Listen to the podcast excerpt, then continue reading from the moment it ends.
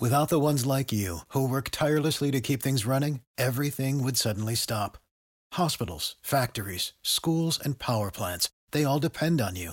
No matter the weather, emergency, or time of day, you're the ones who get it done. At Grainger, we're here for you with professional grade industrial supplies. Count on real time product availability and fast delivery. Call clickgrainger.com or just stop by. Grainger for the ones who get it done. When you need mealtime inspiration, it's worth shopping Kroger, where you'll find over 30,000 mouthwatering choices that excite your inner foodie. And no matter what tasty choice you make, you'll enjoy our everyday low prices, plus extra ways to save, like digital coupons worth over $600 each week. You can also save up to $1 off per gallon at the pump with fuel points. More savings and more inspiring flavors make shopping Kroger worth it every time. Kroger, fresh for everyone. Fuel restrictions apply.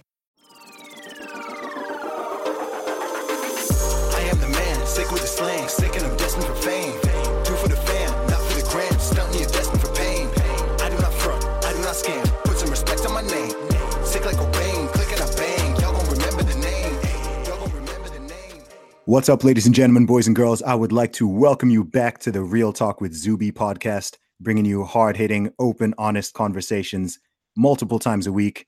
And today we've got on a very special guest. He is known as a street debater, a philosopher, and he is also now a talk show host. Very outspoken man with some really interesting perspectives on a whole bunch of stuff. Sarwar Garvey, welcome to the show. Thank you for having me, man. Thank you for having me. It's an absolute pleasure, man. How you doing today? I'm good. Um, long, hard day at work, but you know, now it's time to play. That's awesome, man. Yeah, no, I was actually just um over the last couple hours, I was just watching a few of your videos on YouTube. Funnily enough, I've seen them popping up on my recommended feed for a couple of years, and I've I've watched a couple of them in the past. And then on Twitter a couple weeks ago, I said, you know, who should I talk to on the podcast? And a couple of people mentioned you, and I was like, oh yeah, that would actually be a really good conversation. So why don't you introduce yourself to everybody who doesn't know you? Well, um, I think I kind of, you know, popped up on the radar at London Speakers Corner. Um, I was a debater there, uh, debating mostly religion, a um, little bit of politics, but mostly religion. I um, actually went down there after studying uh, Abrahamic religion for about, um, say, eight years. And I used to see videos of people, you know, debating and stuff. And I kind of thought, well, you know what? I could actually go down there and say some stuff. So, um, put myself down there and um, you know people had their cameras out i was down there for about three years i'm not down there anymore but i was down there for about three years and then um, yeah i kind of gained i think now my debates at speakers corner are kind of they're about three million views collectively Mm. um, so yeah people are definitely interested in debates definitely religion. Yeah, definitely, man. I think uh, we live in an interesting times where, you know, people are a little bit polarized. Well, more than a little bit, people are polarized in a whole bunch of ways across a whole bunch of different axes. And I think it's conversation is, I think, more important now than it's ever been. I think it's really important to have open dialogue, open commentary, open Mhm. debate. People are going to agree on some things, people are going to disagree on some things, but you know, we're living in these times where it seems like a lot of people want to shut down views and ideas they don't agree with. freedom of living in- speech Exactly. We're living in a time where people are starting to question if freedom of speech is even a good thing, which is really bizarre to me, especially as somebody who grew up in Saudi Arabia where the concept doesn't really exist. So it's weird for me to see people in the UK and in America fighting against freedom of speech because uh, it seems like it's moving backwards rather than forwards, which is quite bizarre to me. I would actually agree with you. I would um, say that freedom of speech is actually under attack right now. Um, one of my, uh, I guess, videos that have one of the most views on YouTube was an interview that I done with Tommy Robinson. Um, I sat down and spoke to Tommy Robinson on specifically on the issue of freedom of speech. Um, we both uh, kind of felt like you know it was under attack, and we sat down and had to talk about it. Now, it, it caused a little bit of controversy because people thought, oh my God, you guys are like totally different guys. I'm like a black nationalist and he's like a, you know, former head of the EDL and the BNP, you know, and he's now, you know, um, I think he's going to run think they're saying he's going to run for UKIP. Mm. Like, why would what do you guys have in common? And what I'm trying try to get across to people is, regardless of what views you have in this country, okay, you're going to need freedom of speech. You need a platform to speak your truth. So if his truth is running for UKIP or you know speaking about um, the EDL or speaking about you know Muslims in Great Britain, he needs a platform to do so. Just like I need my platform to speak what I feel like I need to speak about. So freedom of speech will affect everyone. And we and a lot of people don't really understand that trying to take down people's freedoms. Um, I said this so many times. Trying to take down people's freedoms, take it away. Um, when people's voices feel shut down, and people kind of get told not not to say stuff, what you what builds is a pressure. Mhm. Okay, and um, when people know that their that their uh, words are going to fall on deaf ears, what is going to happen? Not that I'm condoning it. The next step is uh, physical retribution, Mhm. um, because they feel like they can't be heard, so they want to touch you, you know, yeah, yeah. so you can hear them. And um, I think if if the government is not careful, I think things are going to get touched. Yeah, I th- that's what I always say. I mean, something I've repeated a couple of times on this podcast, and I think in a couple YouTube videos, is that people really have three options. One is dialogue and discussion. Yep. Two is separation and segregation, hmm and three is violence. Those are the Mhm. only three ways you can resolve any issue. It doesn't matter if it's with your spouse, your boyfriend, your girlfriend, your child, um, someone in your community, someone outside it, another Mm. another entire nation. Right? You, once the talking stops, then yeah, either you need to just go your separate ways and be completely separated, which you know I don't think is necessarily a good idea for a lot of reasons, but you know, or the other option is to go to war, whether on an individual level or on a group level. And I think when it comes to this freedom of speech thing, I just think people are not thinking through it completely and they're not really understanding why it is so important. I mean, I had someone commenting on um, a YouTube video the other day, sort of, they were saying something like the only people who defend freedom, freedom of speech are people who want to engage in hate speech. And I was like, this is such a, a stupid thing to say. Wow. And that's not the first time I've even heard someone say that. They were saying, you know, the people who go on and on about freedom of speech, they're just trying to get away with hate speech and this and that. And then And they, they'll, they'll call you far right next. mm, mm, oh, I've, I've had all sorts of things. And then um, they started talking about how marginalized people need to be protected and this and that. And I was trying to tell them freedom of speech is how people who were previously marginalized and genuinely oppressed actually were able to have movements because they had freedom of speech. That's the only way. Like all these groups, all these groups you're talking about, these minorities, whether you're talking about gay people, whether you're talking about women's liberation or whatever, without freedom of speech, none of that stuff would have happened. So I think people always people have this sort of short-sighted view of like thinking that their their personal decision of what is acceptable and what is not is the only one. So okay, everything I believe and support is freedom of speech. Anything outside of that is hate speech. So they try to play this game not realizing that the same thing can be used against them. They're becoming, I think they're becoming the, the, new intolerant. Mm. And they try to call other people intolerant. Um, so they're becoming intolerant of other people's views, which is basically supremacy. I've always said that any supremacist ideology is a threat to humanity. Mm. Anyone who thinks their way is the best way and only their way should be looked upon as the best way is a threat to humanity. It doesn't matter whether you're black, white, religious supremacist, you know, Chinese supremacist, you know, ideological. It doesn't matter what the ideology that you have. Mm. If you think um, yours, it's good to think yours your way is better. But if you think you should you should enforce that on people, Yeah. then we start to see the problem. Then we start to see people push back and say, "Hey, you can't force that on me. I know you feel that way, but you can't. I don't think the same way as you, and you can't force that on me." So yeah, I really do think that um, um, one of my, you know, co-hosts on my show, Big Bro, says we live in interesting times, and um, yeah, I'm gonna take that from him. and We live in interesting times. Yeah, I'm sure. I've, I'm sure I've said that exact phrase in those exact words a couple of times, man. Yeah. You know, I often say we we live in topsy turvy land, where sort of right is left and left is right. Woman is Mhm. man, man man is woman. Up is down, down is up.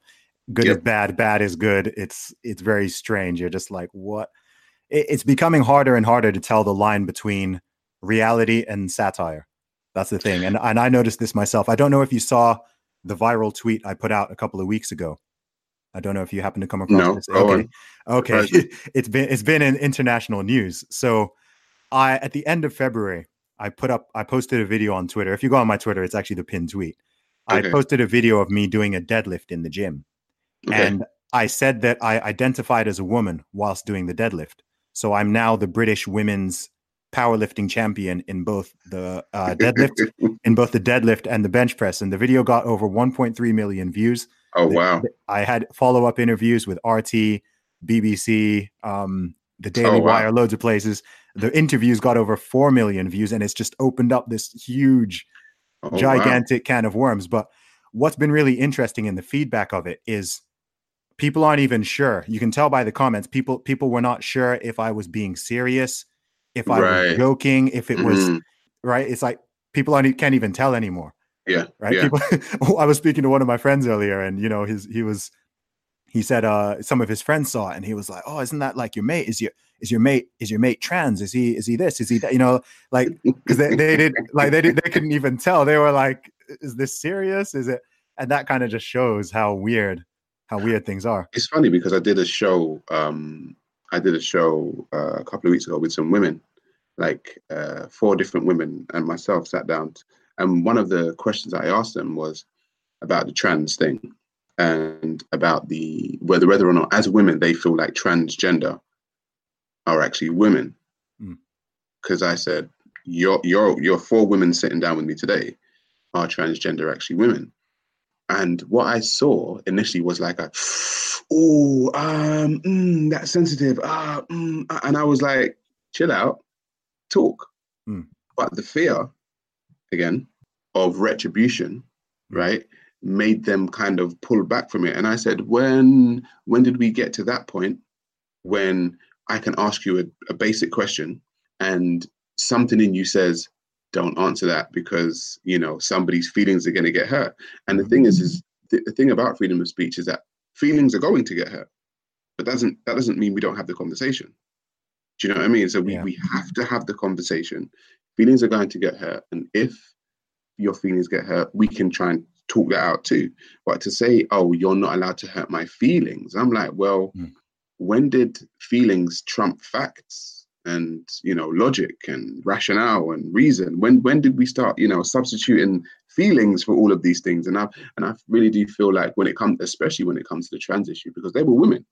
And i said you know you've got wombs hmm. ovaries you know breasts you know smear tests periods and all that kind of stuff. And you know what it is to be a woman. So is it okay for this man generally over 40 year old men after living like a life of a man to just turn around and say you know what? I'm done with this man thing. I'm going to be a woman today and you must accept me as a woman. Mhm. it's re- and i'm saying for women how must that feel that somebody could just kind of encroach upon your territory like that and just say yeah well i'm a woman now. And it's like yo you spent 40 years as a man you what? I'm like what does that feel like as a woman? Do you know what i mean? Because i know as a man if a woman came to me lived 40 years as a woman and said, "Now I'm a man," I, I, I'm my general thing is, "No, you ain't," Mm. because I know what it is to be a man. No, you ain't. Yeah. But um, it seems that we can't, um, you know, just have a very simple dialogue about that nowadays because people's feelings really do get hurt. Yeah, I mean, it's been it's been an interesting couple weeks for me though because again, I've been able to um, I've been able to reverse that logic. It's like this um, this inverse logic and this sort of weapon has been created, and as a result of all the feedback I was getting from that video when it was going viral, is anybody who criticized me for it, I, I was just flipping it on their head every single time. 'Cause I Mm, just I'm I said, well, you said that you are now denying my reality, right? You've said you've mm, you've told me that if I identify as a woman, I can be a woman, and then I post a video of me doing a deadlift where I say I identify as a woman, and now Yeah. you're attacking me, claiming that I'm not genuinely a woman. But you've just Yeah. told me, so you're the one now who's being a bigot. You're the one now who's being transphobic because you don't know me. So you don't know what I was genuinely feeling at the time. Well, and and there's the you know, and again, there's this concept of gender fluidity. So it's not even that you need to, you don't even need to be consistent. So I can say, in fact, when I go to the gym, I do genuinely identify as a woman when I'm in the gym. So right now, I'm in- yeah. right now I'm a man, but Yeah. when I go to the gym when I'm lifting, no, I do identify as a woman, and to to deny me that is to now be a bigot. So Mm. I, di- I did not. I'm not the one who made these rules.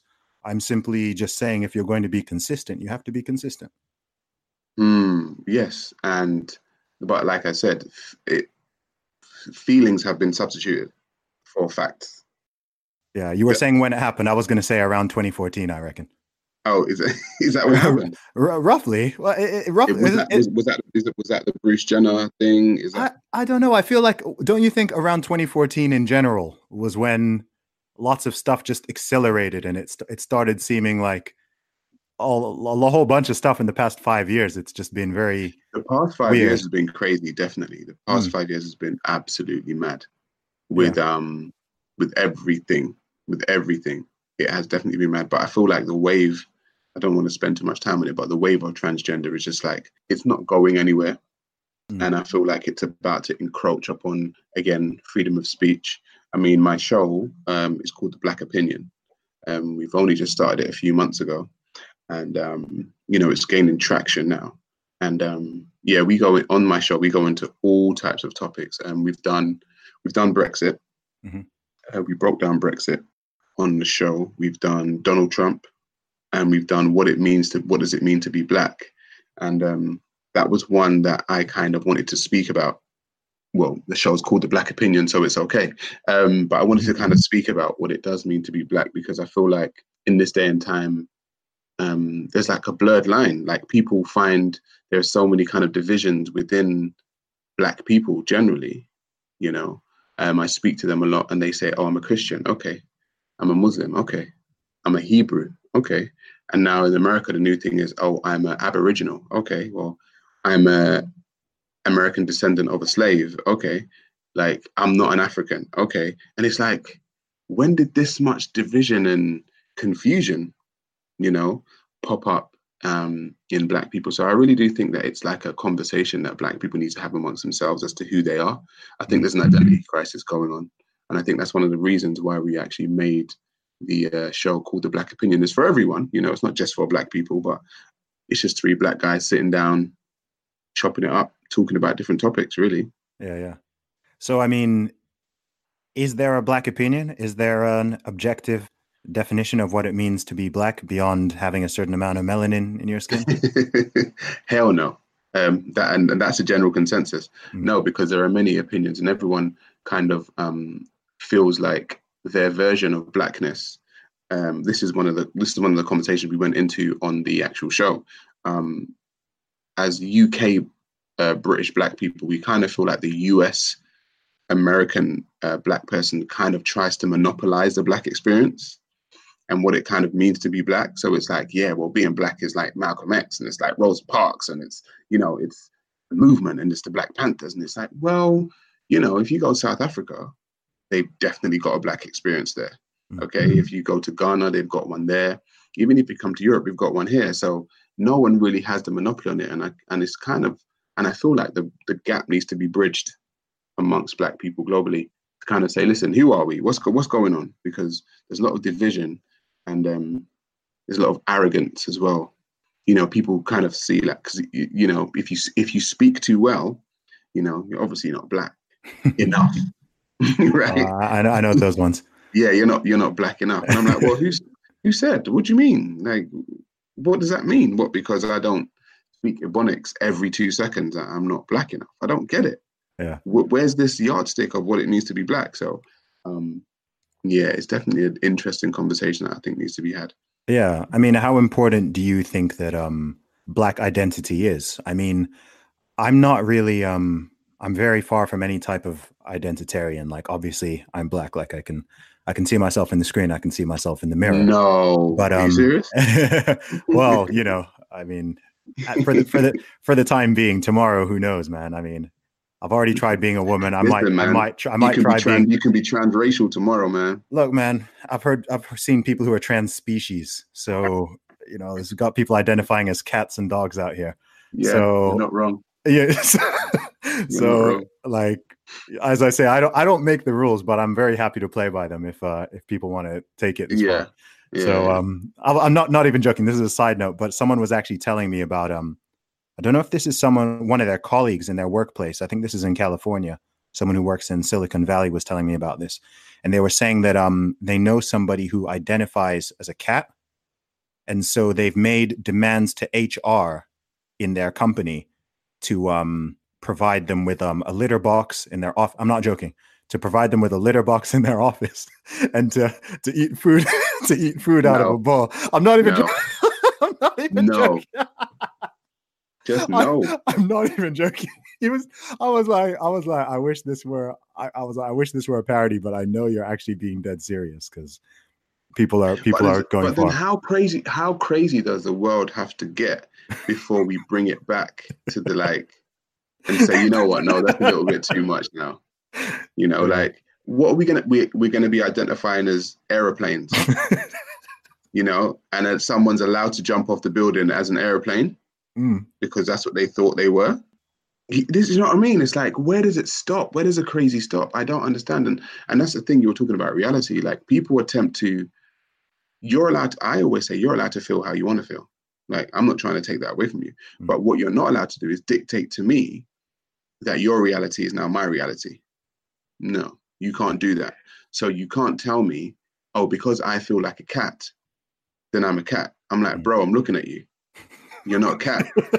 like, I know you feel that way, but don't ask me to get you cat food and don't ask me to put litter in your box. It's just not going to happen. Do you know what I mean? But go ahead and feel like a cat. Do you? But you know, don't expect me to do that. And I just, I just don't know. Sometimes I feel like I don't know when the crazy is going to stop.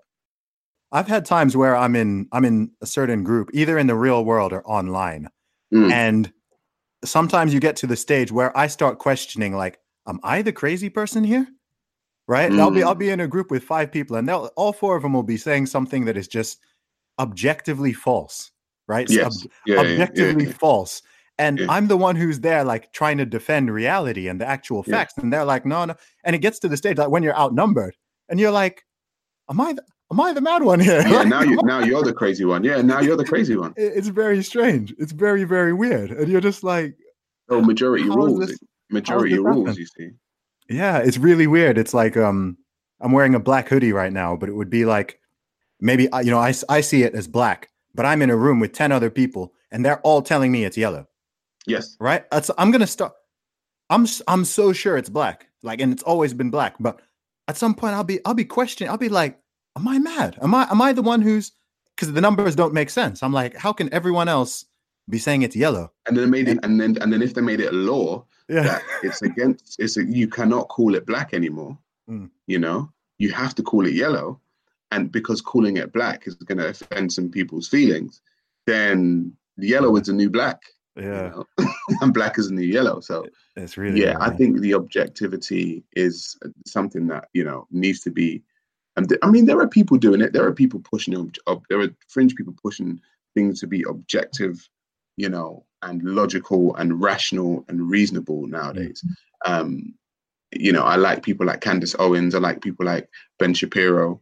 Mhm. Um, you know, even Jordan Peterson. I even, you know, there are people that are as, trying to be as objective as they can Mhm. what I do find is when people do do that, the, the you know the people with a lot of feelings don't Yeah. tend to not like it. Okay, and um, it feels like a lot of the mainstream media are feelings based um, individuals. So they feel the need that you know for to, to cater to people's feelings. And I've always said, listen, the facts don't really care about your feelings. You know, they don't, and they're not supposed to. The facts aren't even there to be good or bad. The facts aren't even there to make you feel good.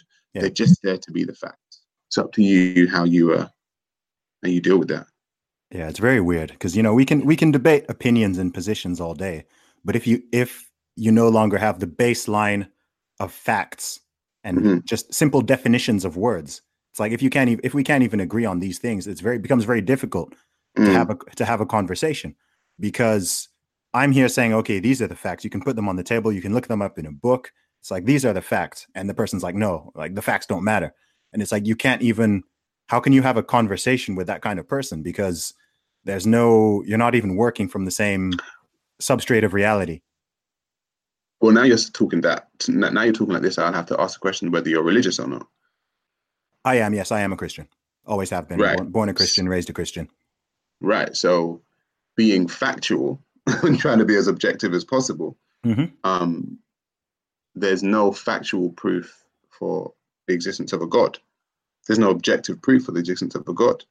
Yet, if we if we go back to my speaker's corner um, uh, debates, that's one of the main arguments that I used to bring to religious people. Mhm. There's no factual evidence for the existence of a God.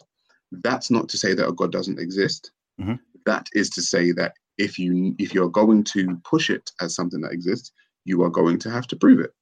Mm-hmm. Well, I mean, the entire position of religion is based on faith. Right. So I'm a religious person, but I will be the first person to tell you that I cannot be certain. I cannot tell you objectively as a fact that God exists. I can tell you I, I believe in God. I believe that God Yes. exists. And I can understand why people would believe God exists. And I can also understand why people would believe that God does not exist. Right. You know, because I've thought about these positions very well. I know a Mhm. lot of very intelligent atheists. I've listened to the arguments. We've had very deep, multiple hour conversations on them.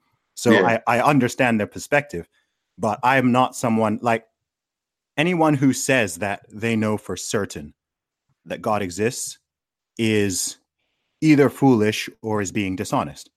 Because I'm a Ah. Christian, I believe I believe God exists, but I cannot tell you, I cannot say as a fact that God exists. I'm like, I don't know. Like I, I can say I think he does because of X, Y, Z, and because I, you know, these things that I've experienced or that I've witnessed. You know, this is why this is why I think, or applying certain logic to how the universe and how everything exists. Right? I can believe I have a reason to believe there's some form of intelligent design, Right. but I don't know. You know, Mhm. ultimately, ultimately, I don't know, and I'll be humble enough to be like, So essentially, you, you but essentially you get that there's a difference between knowing and believing something. Yeah, well, it, I mean, it's called faith. Like you're called a, I believe, I believe in God. Right? yeah, Doesn't you're a believer. Yeah. Doesn't so- mean I know that God exists. It means I believe, I have faith. So I know that I could be, I could be wrong. I cannot give you a mathematical, scientifically rigorous proof. No. Yeah, because what I found when I was down at Speaker's Corner in my debates, and I get, I think this is the reason why they gained so much traction. I was kind of explaining to people what the difference between believing something and knowing something is. Mm. There's actually a difference. Is I believe I can fly. Okay, cool. Go on top of a building and see. Mhm. Splat. Now you know you can't fly. Yeah. Okay, so there's a difference. You can believe a lot of things. Like people believe Tupac is still alive. Mhm. You know, you know that's cool, but can you prove it? Do you know that? And a lot of the reason, I guess, why um, my debates gain traction is because I questioned. I made people question, and questions are good. And then people asked me about my own uh, personal belief, and I said I'm not an atheist because people, obviously, because I was questioning the existence of God, they said, "Oh, you must be an atheist," and I'm like, "No, I'm a pantheist." And they were like, "Well, what's that?" And I'm like, "Well, a pantheist is basically somebody who believes that everything is interconnected and everything is quote unquote divine. There's no, you know, anthropomorphic godhead that tells you what to do, how to do it, when to do it. It's that everything is connected. And when I got deeper into pantheism, you realize that it was actually quite. I realized I was actually quite scientific because a very um, it's a very basic saying about pantheism is everything is everything. What pantheists say, Mhm. everything is everything. What does that mean? If you go to the scientific level, everything is energy. The computer you're looking at right now, you, myself, Mhm. everything is you know energy vibrating on different frequencies. It takes on different forms. So when pantheists say everything is everything, is interconnected. If everything is the same thing, just different, then where's the separation? Is the question that I have to people. Where how can you separate something that is of the same something, just Mhm. vibrating something different? Um, there was a very interesting debate that I went down there, and in my system, I give reverence to my ancestors. Ancestors, I speak a lot about my ancestors, Mhm. and they were like, "Oh, your ancestors are dead," and I was like, "No, here I am." They're like, "What do you mean?" I was like, "I am my ancestors," and they couldn't grasp it. And I said, "Well, who are you essentially?" But DNA of your mother and father. Mhm. That's your ancestors, and if they die, but their DNA of theirs, and theirs, and theirs, and theirs. So what you have right now encoded within you is a genetics of people that you have never met, but they're you. But it's their genetics living in you right now. And when you have your child, you know, you'll pass on your genetics to them. and they will be a representation of their ancestors. So they live on. And they were like, Yeah, but God. And I was like, No, but I just I just said something to you that made sense. Um, in my system, um, everything comes from a pre-existing substance or material. Mm-hmm. So it's all connected. So this computer screen, which is glass, was once sand on the beach. Yep. Because that's what glass is made from. Yeah. So when you go to the scientific uh, method, it says energy cannot be created. It merely transforms yeah. from one form to another. And that's all we are. We're just energy transforming from one form. So I would say, what form were you in before you were this form? Sperm and egg. That was your form. Mm-hmm. Okay. Before you were this guy, you know, before you were Zuby on the, you were sperm and egg. So that was your form. What what form was, you know, the, anything that you see that you look at right now in your room, it was in another form before it was in that form. So yeah. everything that we know of comes from a pre-existent substance, pre-existent substance or material. So it's just a continuous cycle in my mm. system. Mm. So there is no real death because once you go into the ground, you become something else. I get you. Do you know yeah. what I mean? So yeah, um, no, that, that that makes sense. That makes sense. Mm. Yeah, but um, no God.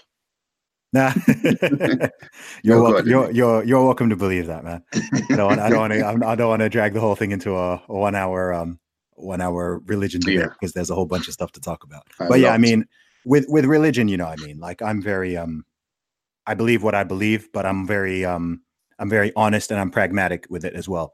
This might be rare amongst a lot of I don't even know if it's rare, but this might be rare amongst certain certain types of religious people is having the humility to be able to say, look, this is what I believe. I'm not enforcing this on anyone. I, if someone wants to know why I believe in God, I'm, I'm like, cool. I'm happy to have that conversation. They may listen to the whole thing I say and be like, okay, that doesn't, that doesn't convince me or that doesn't whatever. Right. Cause I mean, firstly, it's, it's whether someone is religious or irreligious. It's very, these are like deep holes. Like it's, it's very hard to, uh, take someone who's a, who's like a staunch atheist and give them any kind of argument that's going to bring them to believing in God. And if you've got someone who truly believes in God and has faith in God and has done for decades, mm. Eh, you know, there's no atheistic argument or scientific argument that's going to pull that person, pull those roots out. You know what I mean? So. Mm.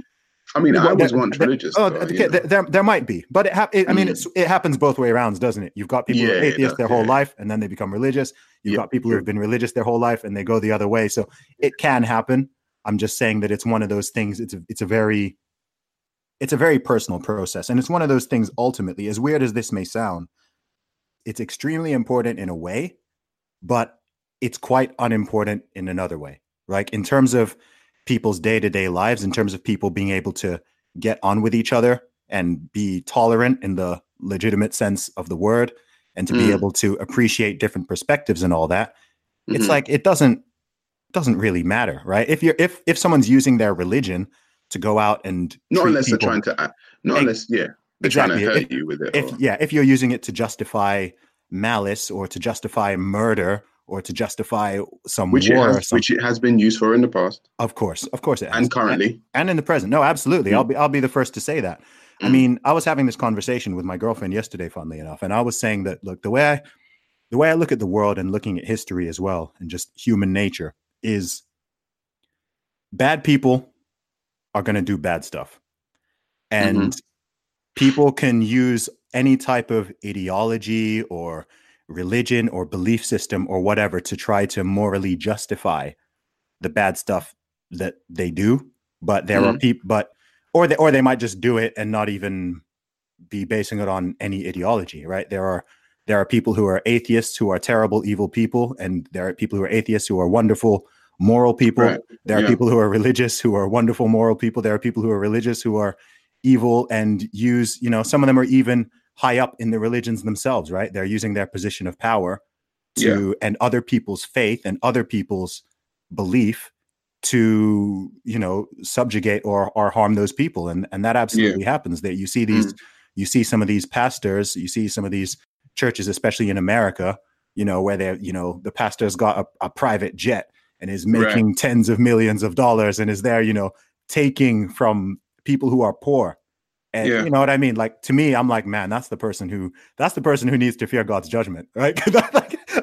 I'm like, that's the person who needs who needs to, you know, if God is real as I think he is, that's the person he's going to be having some serious, some serious, Yeah, words serious with. words with. Yeah, Yeah, yeah. serious words with, because that's like you you've now taken this whole thing and you're now just using it to for your own individual. But I, then I kind of think, I kind of think that connection to that source, right, is a personal one. Mm. I don't think there's a one size fits all model. You know, like if people say, okay, cool, I'm a Muslim, I'm a Christian, or I'm a Jew or something, and it's like, well, there's a collective of these people, Mhm. right? And if they are the are the chosen ones and everyone else isn't the chosen ones, right? Mm. It's like, well, a personal connection is a personal connection because I've always said people say that God is limitless, right? And I've always said, okay, so God is, God is limitless. And they said, yeah. I said, well, why is he limited himself? Why has he limited himself to Christianity then? Or why has he limited himself to Islam? Hmm. Why has he limited himself to Judaism?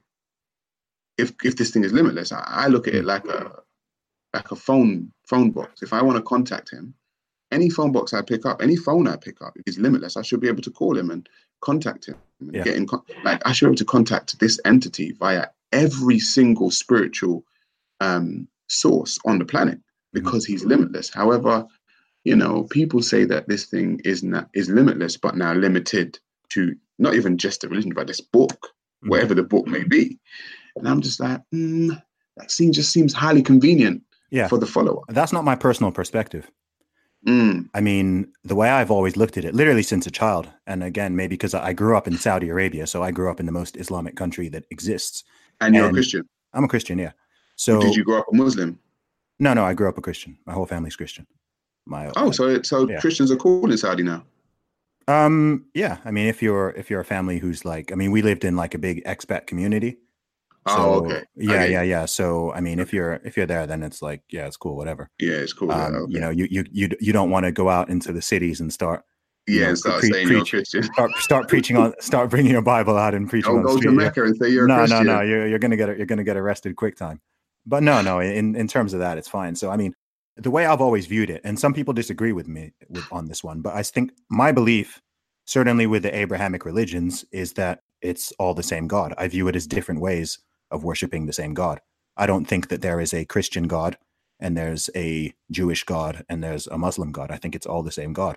Some people disagree with that perspective, but that's how I've Mm. always viewed it. It's all the same God, and you have different ways, different traditions, different ways of doing things, but ultimately you're all praying to the same God. I don't see it as like, okay, this is my God versus your God versus your God versus your God. Like I don't. Mm. That's that's never that's never how I viewed it. a lot would listen. If you came to speak, if you were ever at Speaker's Corner in London, yeah, they'll disagree a lot. and, and and that's and that's fine. And you know, I mean, whether or not that is correct, I, I don't know, but it certainly it certainly makes sense to me, and it also makes sense from a terms of practical harmony and unity. Do you see what I mean? So yeah, If- but then this, the thing is, wh- what it sounds like in you is that essentially you're a person who wants to be cool with everyone, you know, like, and everyone cool with you, and kind of, you know, you do your thing, I do mine, it's all good. Mm. I'm that kind of person, but I just find me personally, religion does it likes to divide people, Hmm. and um, it does divide people, and I just It- I, I I do question it whether does or not it does, but it also unites people. So it does. It, does depends on. It really depends on. but it can unite people Yeah. in dividing them Mm. from the other. Do you know what I mean? So, you know, I spoke to a lot of Muslims at Speaker's Corner, Mm. and they were very united in division Mhm. against the kuffar. Mm. Do you know what I mean?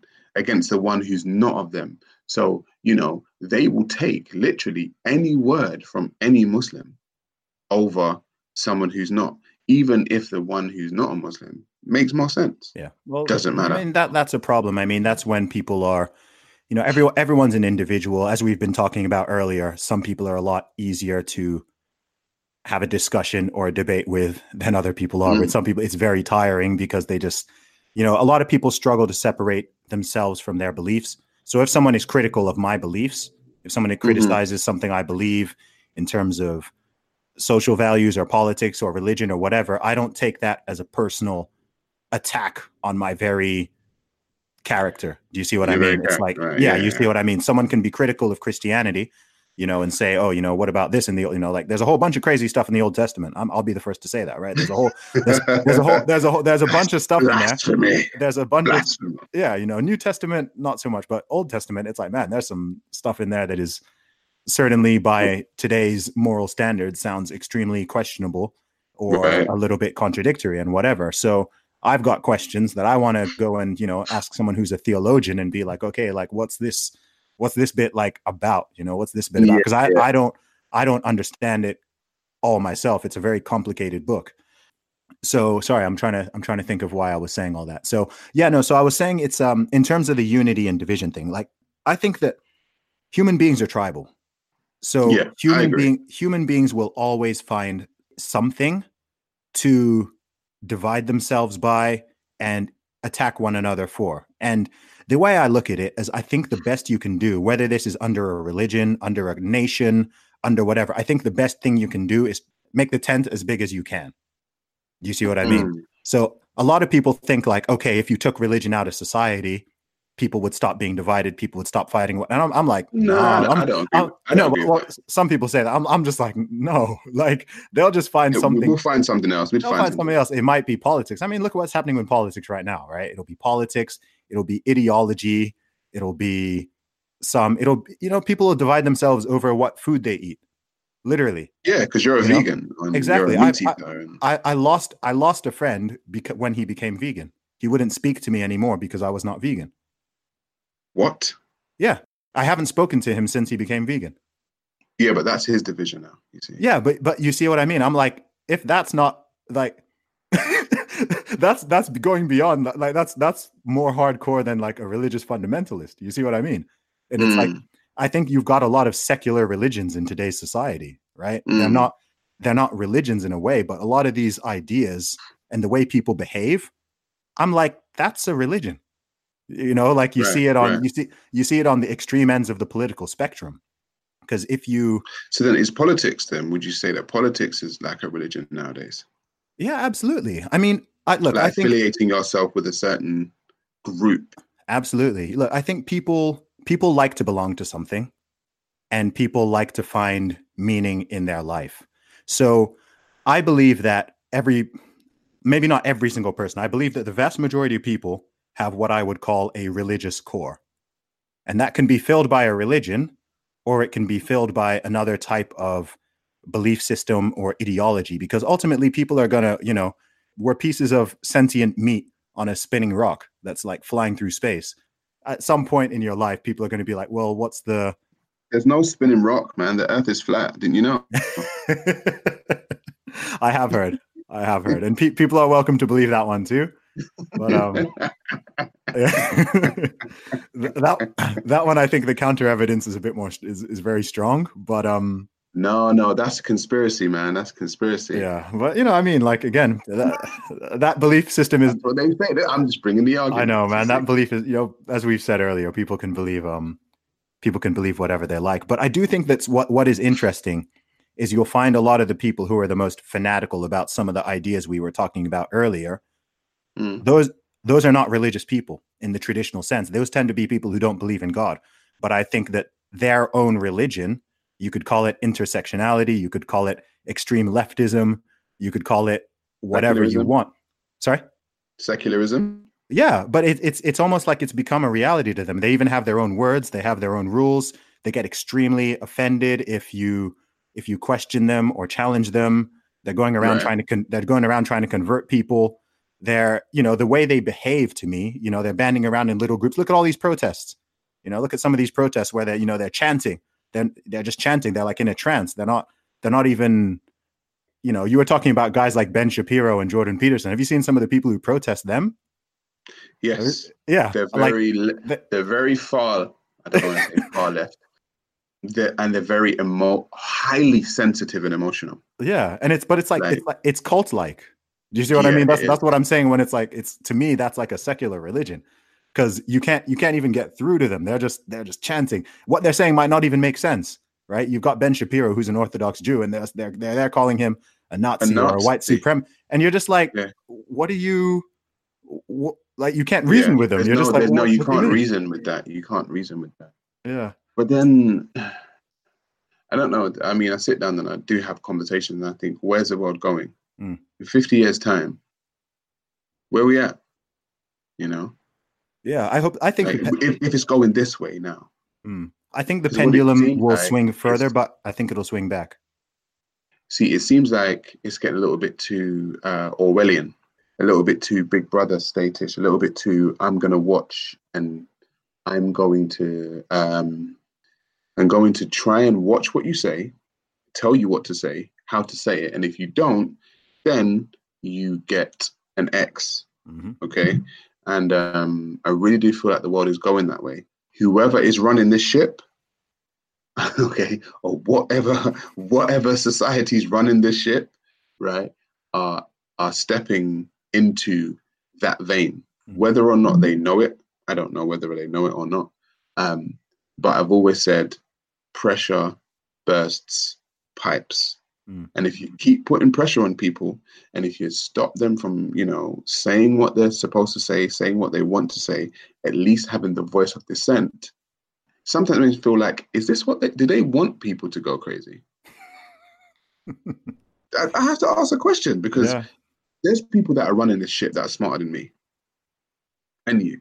I'm not saying you're not a smart guy, but you know the reason why they're running the shit is because they're smart. And I'm like, well, they know that if you stop people from doing certain things, you're going to get a pushback. Mhm. Everyone knows that, but they're doing it, and I'm like, is that what they want? I don't know. I have to ask the question. I, I agree with you. I I think um I mean I'm not I'm not a conspiracy theorist, but I do I do have one big one. I do have one big one, which um my my my one that I've been convinced of for the past couple of years, and which starts to convince me more and more as time goes on, is that there's the goal is to is depopulation in one word.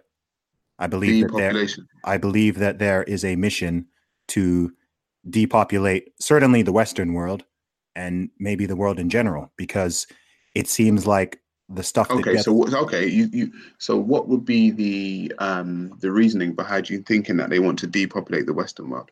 as in what would why do why do I think it's the case? Yeah, why do you think that's the case? Yeah, what what's what where are you I- going with this? I think that's the case because nothing that would encourage people to get married and have children, etc.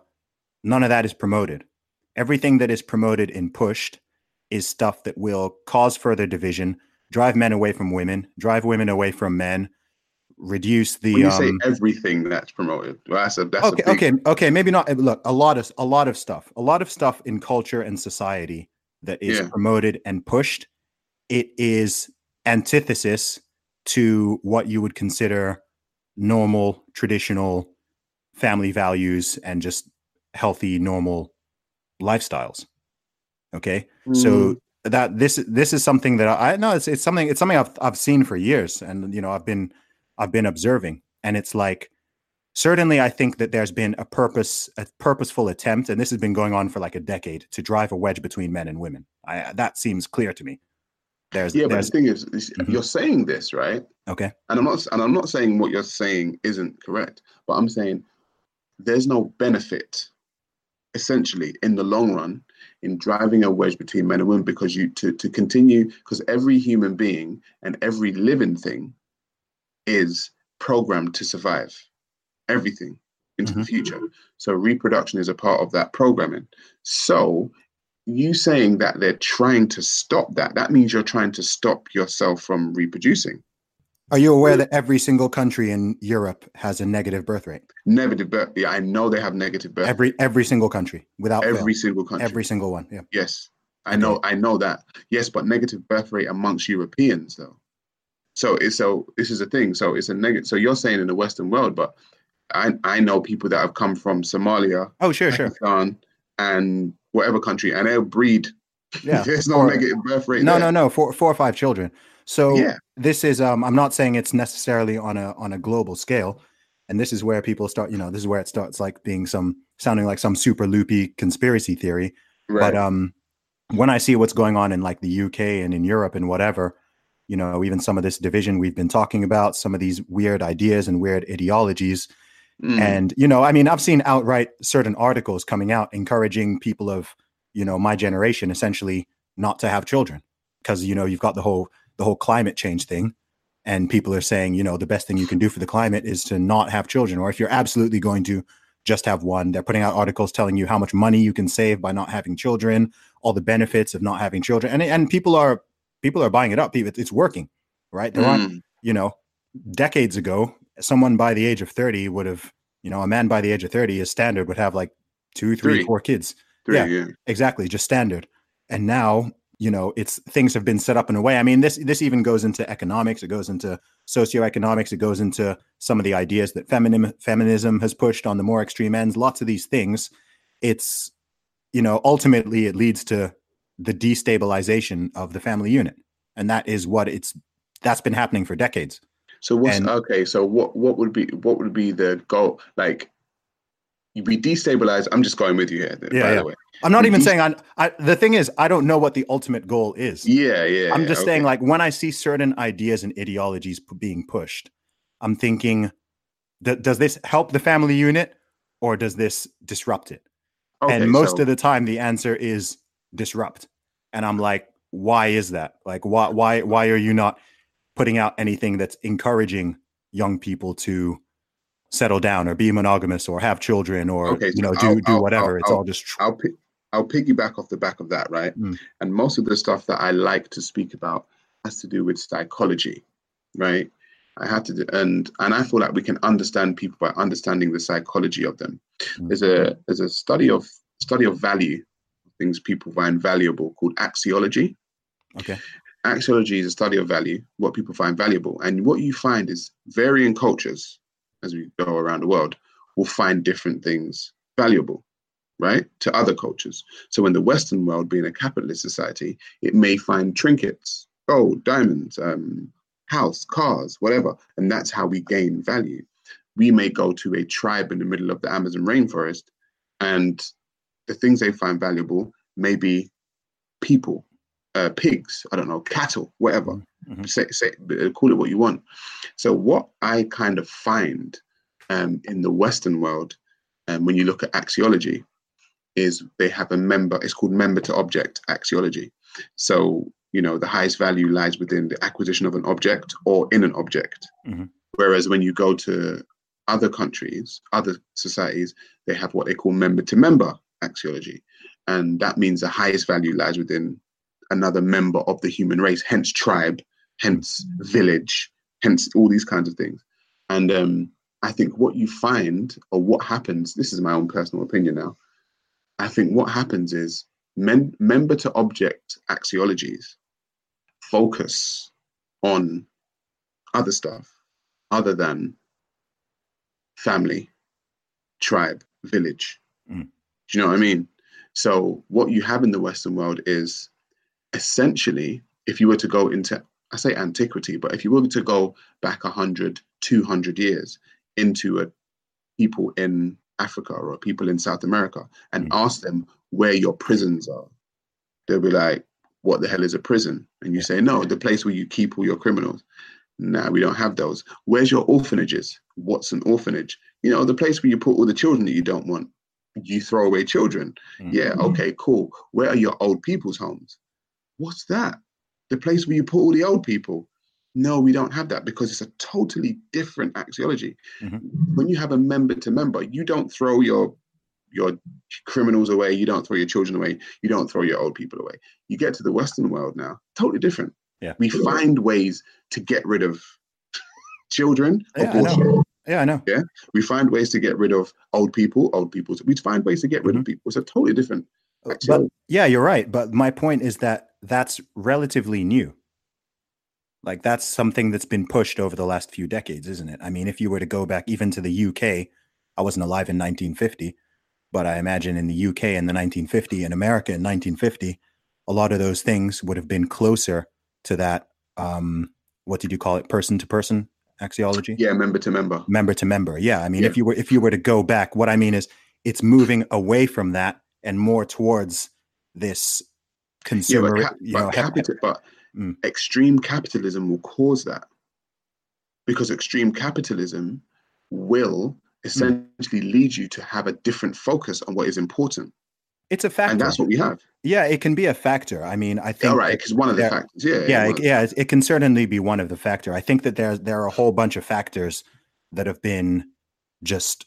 I'm not saying capitalism is a bad thing. Oh no, no, no, absolutely not. I, I I'm saying brutal capitalism, like because brutal capitalism is so member to so member to object Mm. that it will kill people Oh in yeah, pursuit of that object.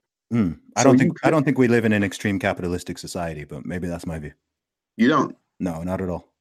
So you don't think that people having a ideology that if they need to get some minerals under the ground or some oil from under the ground and actually probably kill some people in the process and or move them off their land, that's not extreme capitalism. Okay, okay. Oh no, I know what you mean. Okay, I know what you mean. I guess I wasn't. I was thinking of it more from um, like a within the nation perspective.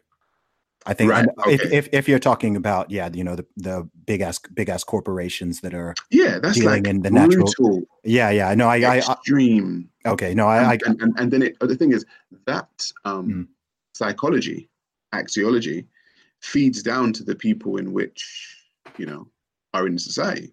Mm. So we we whether unconsciously or consciously think it's okay to basically m- mess someone over to get the thing that we want.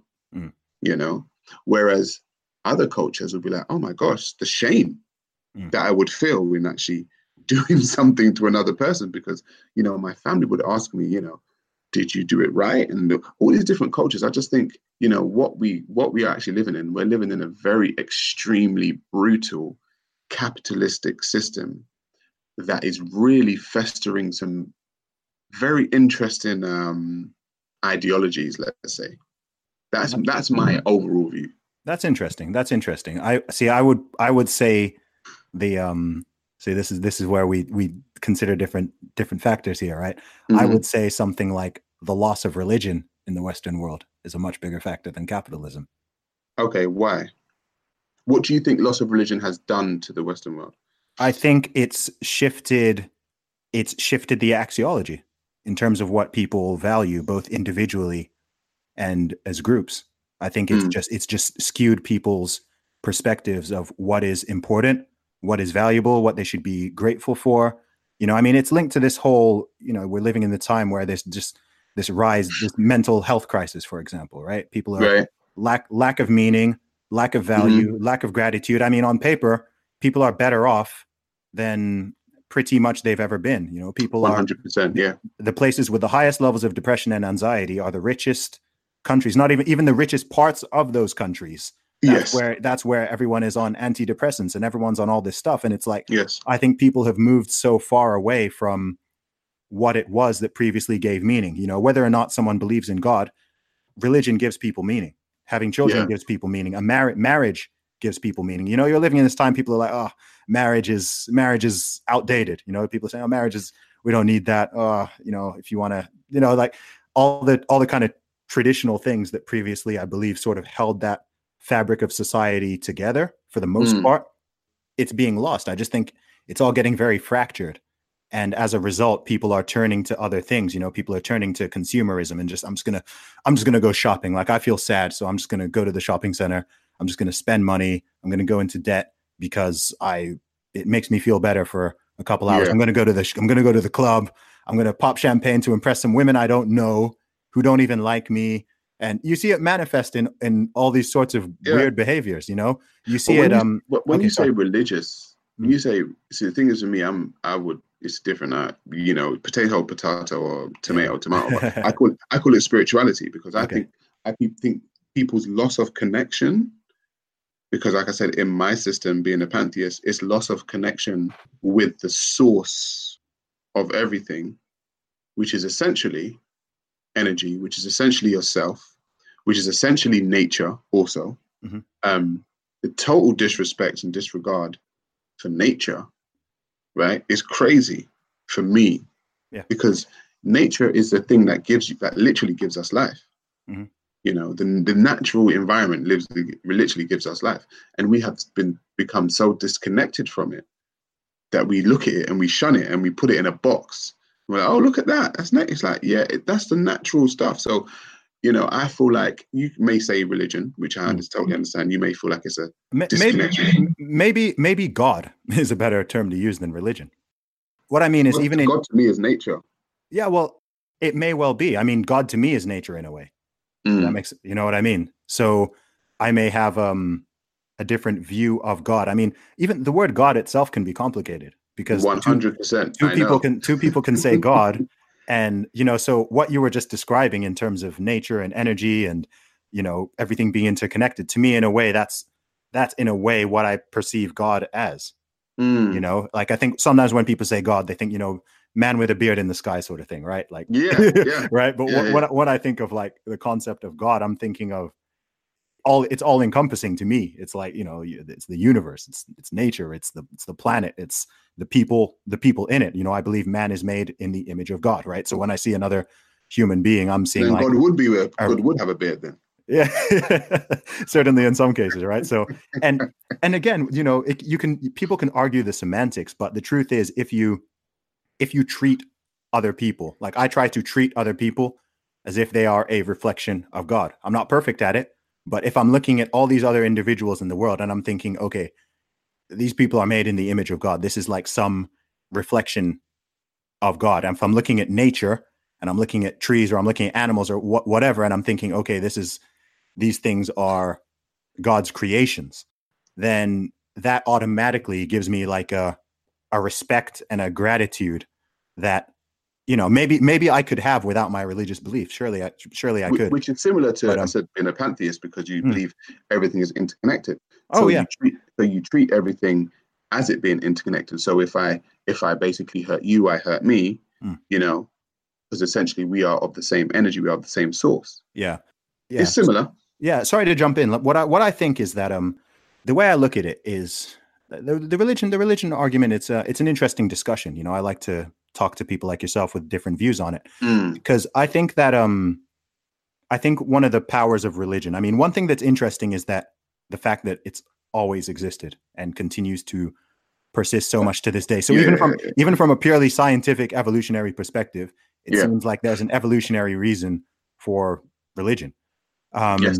The idea you just explained is, in a way, it's it's a little bit complicated, right? So you're you're a smart guy. You can like deduce that yourself. You can work it out. But I think like on a so it works for you on an individual level. I think if you're if you're expanding this to thousands or millions or even billions of people, I think it's useful to have like a not even a simplified form, but you need to. Are you, are you saying like- human beings like- are simple simpletons? lots of them are, yeah. Okay, fair enough. Is it not true? You're on Twitter, aren't you?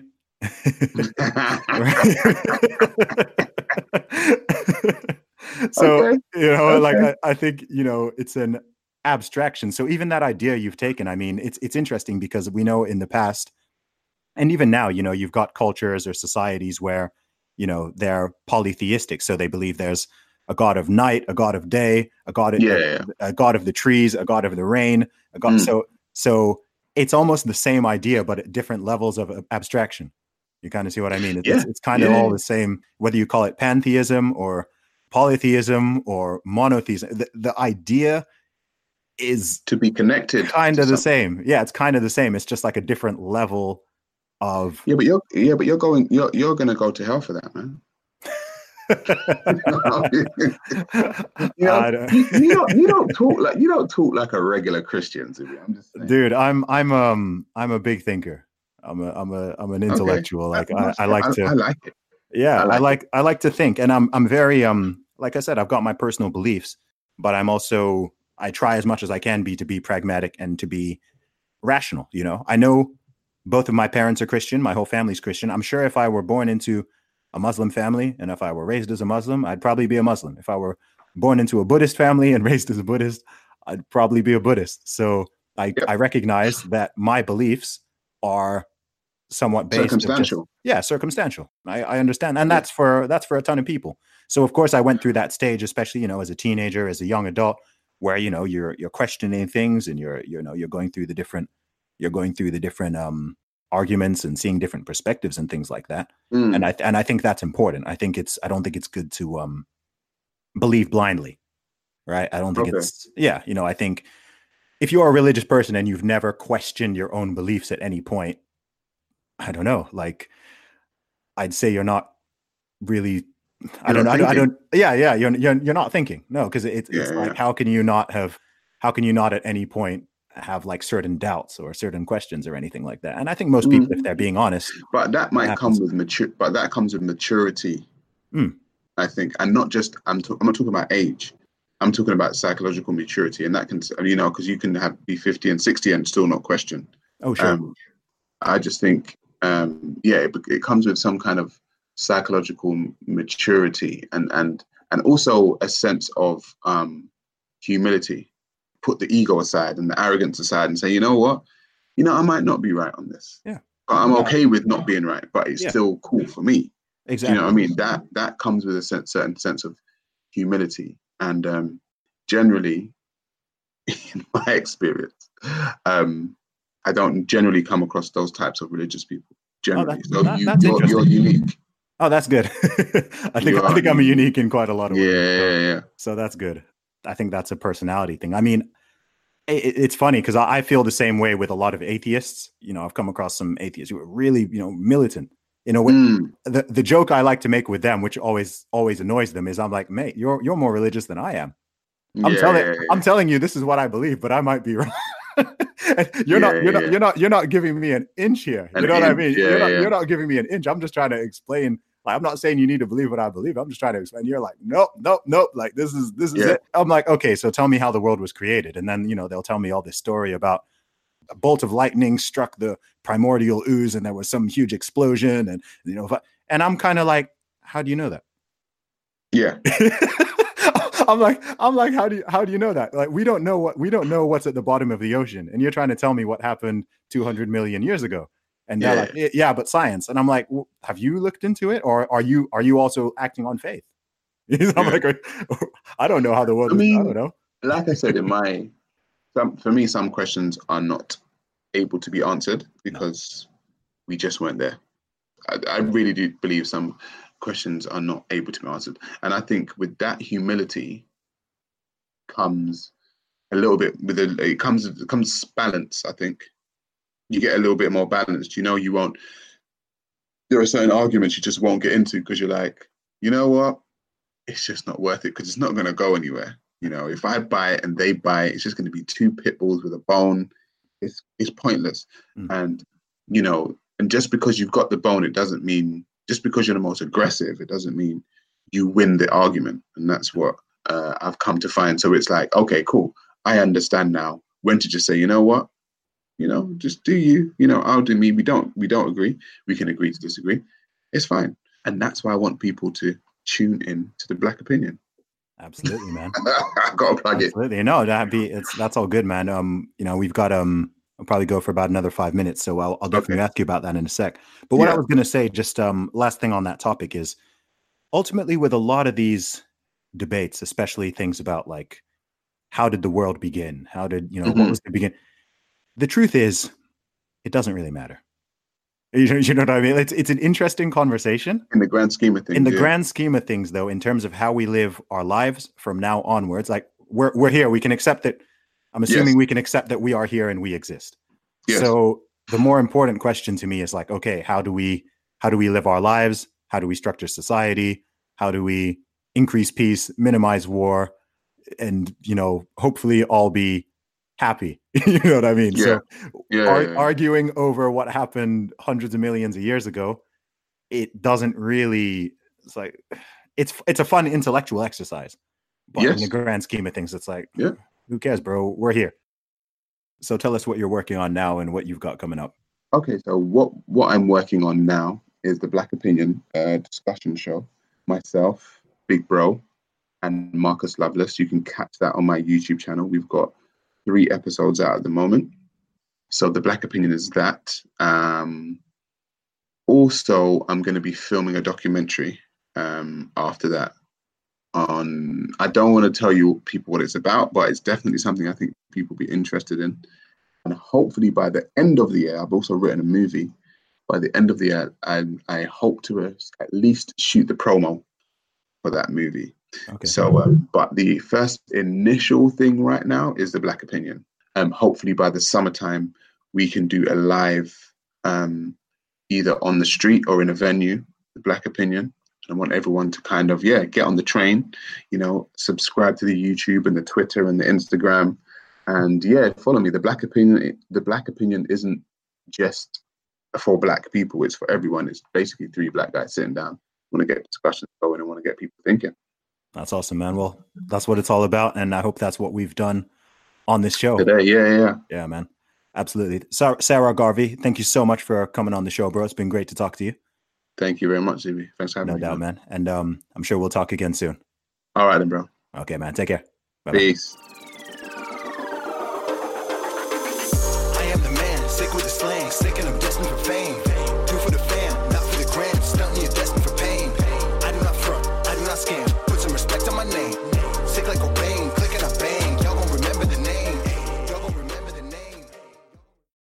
Without the ones like you, who work tirelessly to keep things running, everything would suddenly stop.